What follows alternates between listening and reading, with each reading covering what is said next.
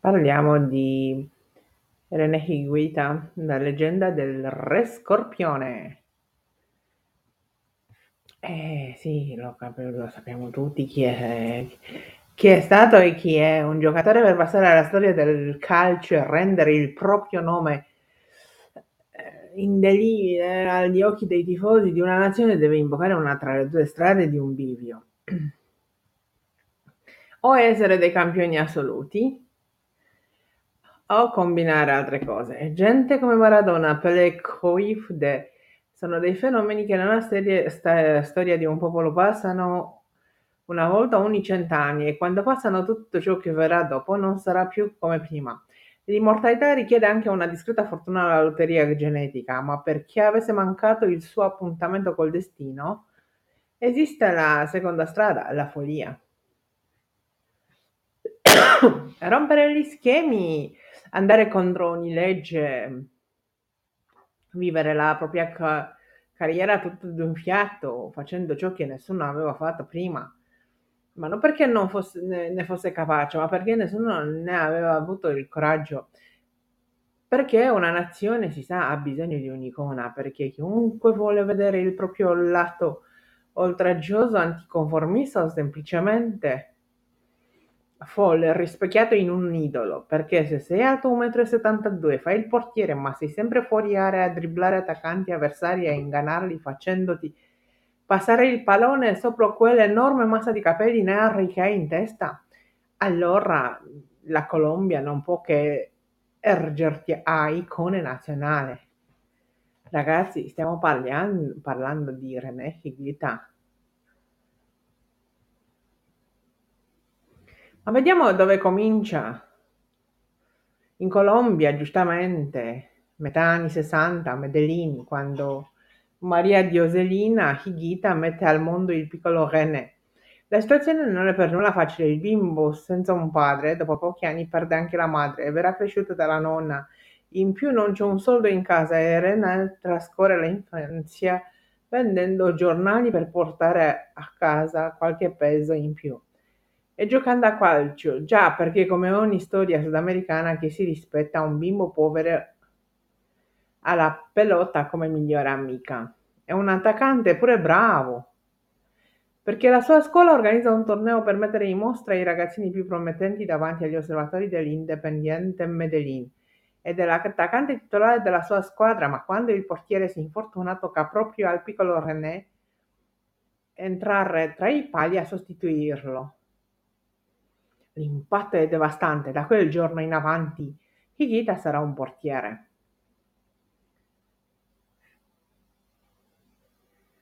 La carriera dell'arciere colombiano è iniziata nell'85 nel Millonarios, dove resta per un anno prima di tornare nella sua Medellin dell'Atletica Nacional.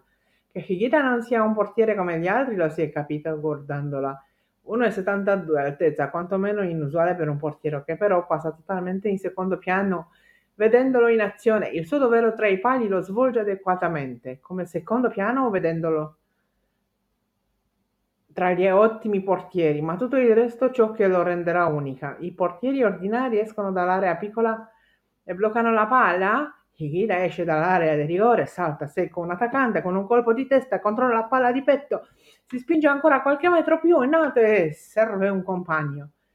I colleghi parano i calci di punizioni, troppo passivo per lui che li va a calciare e li trasforma in gol. È un portiere goleador.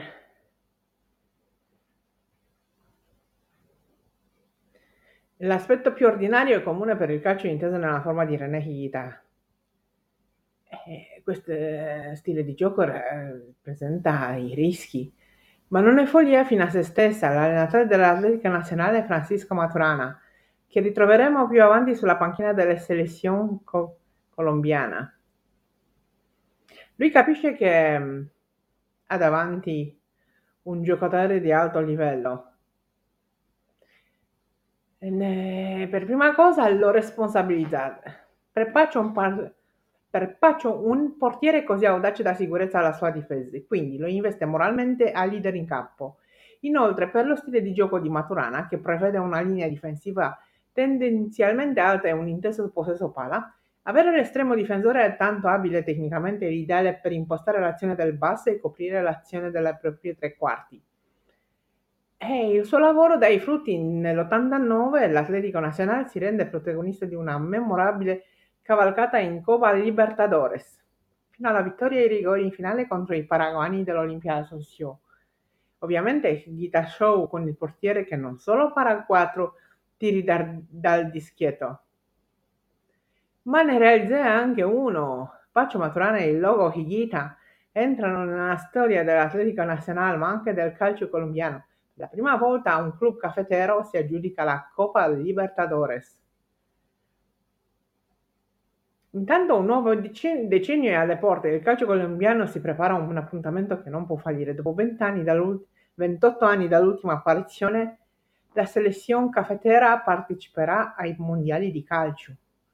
Il CT Maturana, che sulla base del suo atletico nazionale ha costruito una nazionale in grado di strappare un biglietto per l'Italia 90. Escobar, Perea, Usuriaga, Molina, tutti uomini che Paccio ha splendidamente educato al proprio credo calcistico. La squadra si schiera con un 4-2-2-2 che sa tanto di terzo millennio, basato sulla difesa a zona e sul possesso palla prolungata, quasi esasperato. La creatura di Maturana vive di armonia, strategia e lavoro corale, ma nelle due mette a campo spiccano due padroni assoluti del gioco. Davanti c'è il pibe, Carlos Valderrama, il numero 10 che dipinge ogni attacco cafetero con la sua fantasia, mentre, mentre dietro è il parco giochi del Loco.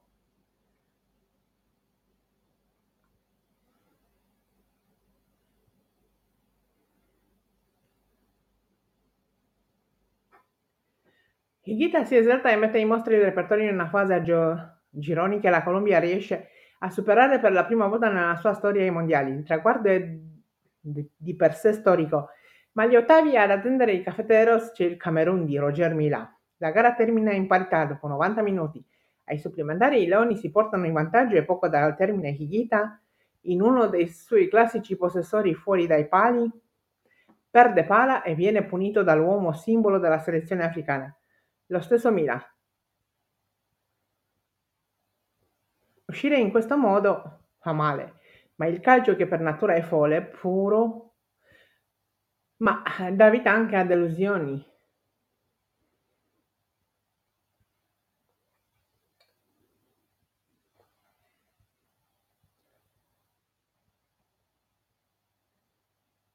L'avventura iberica del Loco è piuttosto infruttuosa e decide di tornare all'Atletico Nazionale, dove vincerà ben presto un titolo nazionale.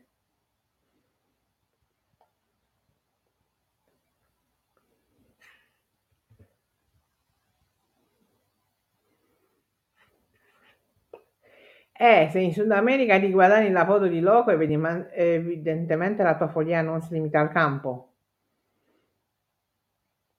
Eh, la Colombia degli anni 90, nonostante il fermento del suo movimento calcistico, deve fronteggiare una piaga, quella del narcotraffico, il signore assoluto dei narcos è Pablo Escobar, del cartello Medellin.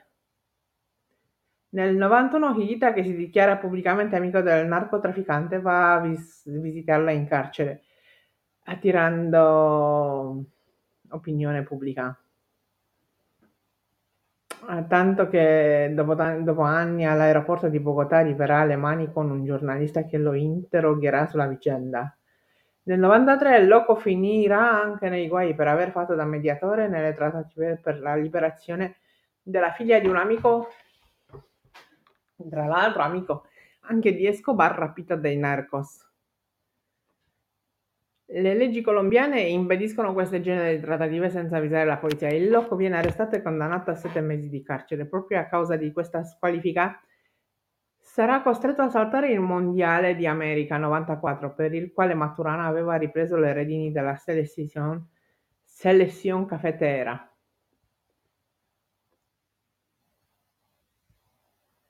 Contro ogni regola e contro ogni legge. Ragazzi, questa è Nehigida. La sua avventura all'Atletico Nacional dura fino al 97. quando vince la sua seconda Coppa Interamericana e si trasferisce al Tiburones di Veracruz, in Messico. Dopodiché un'avventura a Panama, al Chorrillo Fici di nuovo Colombia al Bajo Cauca e poi in Ecuador all'Aucas, dove viene trovato positivo alla cocaina e squalificato. Tre anni dopo, nel 2007, gioca anche in Venezuela e chiude in Colombia prima al Leones e infine al Deportivo Pereira. In nazionale chiuderà molto prima, a 99, quattro anni dopo aver lasciato al mondo l'eredità più tangibile e sensazionale della sua follia tecnica. E il Scorpion è sicuramente la cosa più straordinaria mai vista fare da un portiere nella storia del calcio. Nel 95 contro l'Inghilterra, Jamie Redknapp calcia in porta con un pallonetto e Higuita si lascia passare la palla oltre la testa, si tuffa e la colpisce di sola con entrambe le scarpe. Nello stadio di Wembley, simbolo della grandezza della nazione che ha inventato il calcio, questo ribalto sudamericano dimostra che i latini lo hanno notevolmente migliorato.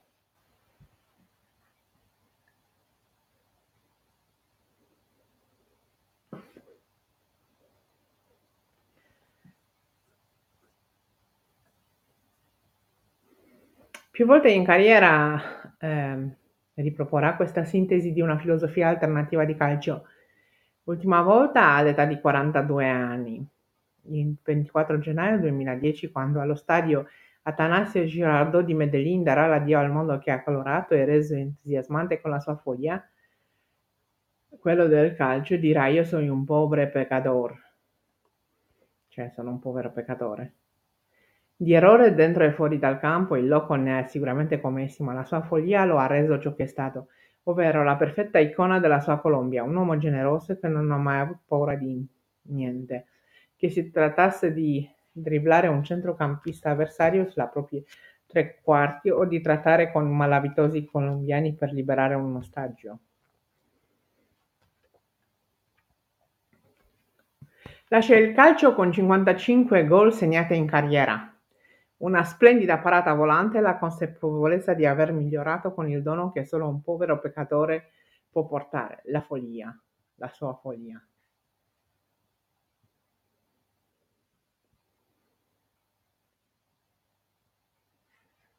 Ragazzi, avete sentito la leggenda di Higuitre René?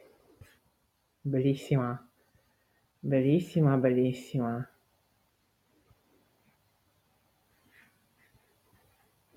Purtroppo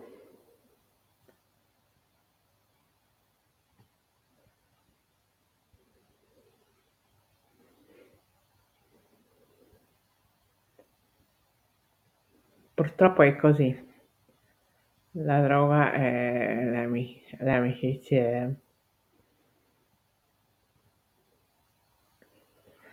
tante volte hanno messo fine nelle carriere delle, delle persone. Spero che vi è piaciuto. Ciao ciao!